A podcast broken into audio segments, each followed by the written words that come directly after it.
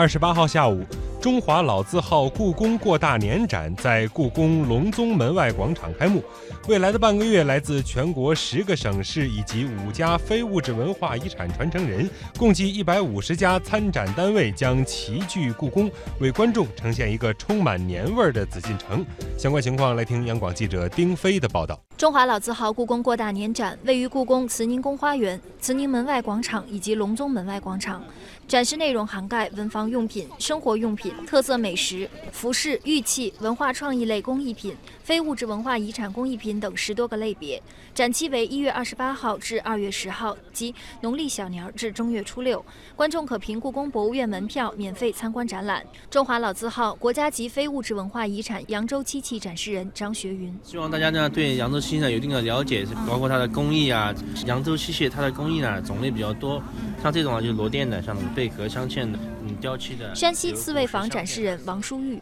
是从一八二一年就是传统的技艺一直传下来，呃，这个是新开发的这些，这边都是传统的麻花，然后有六种口味，有加。故宫贺岁迎祥紫禁城里过大年展览自一月八号开展以来，引发公众的参展热潮。故宫博物院参观人数同比增长超过百分之七十，午门燕翅楼展厅每天接待观众超过两万名。故宫博物院院长单霁翔表示。这绝对不是庙会，绝对不是商业活动，它是一个文化活动，它是弘扬我们老字号的精神，使我们人们体验到我们国家悠久的历史和今天我们延续至今的中华传统文化对于我们未来所能够带来的启迪。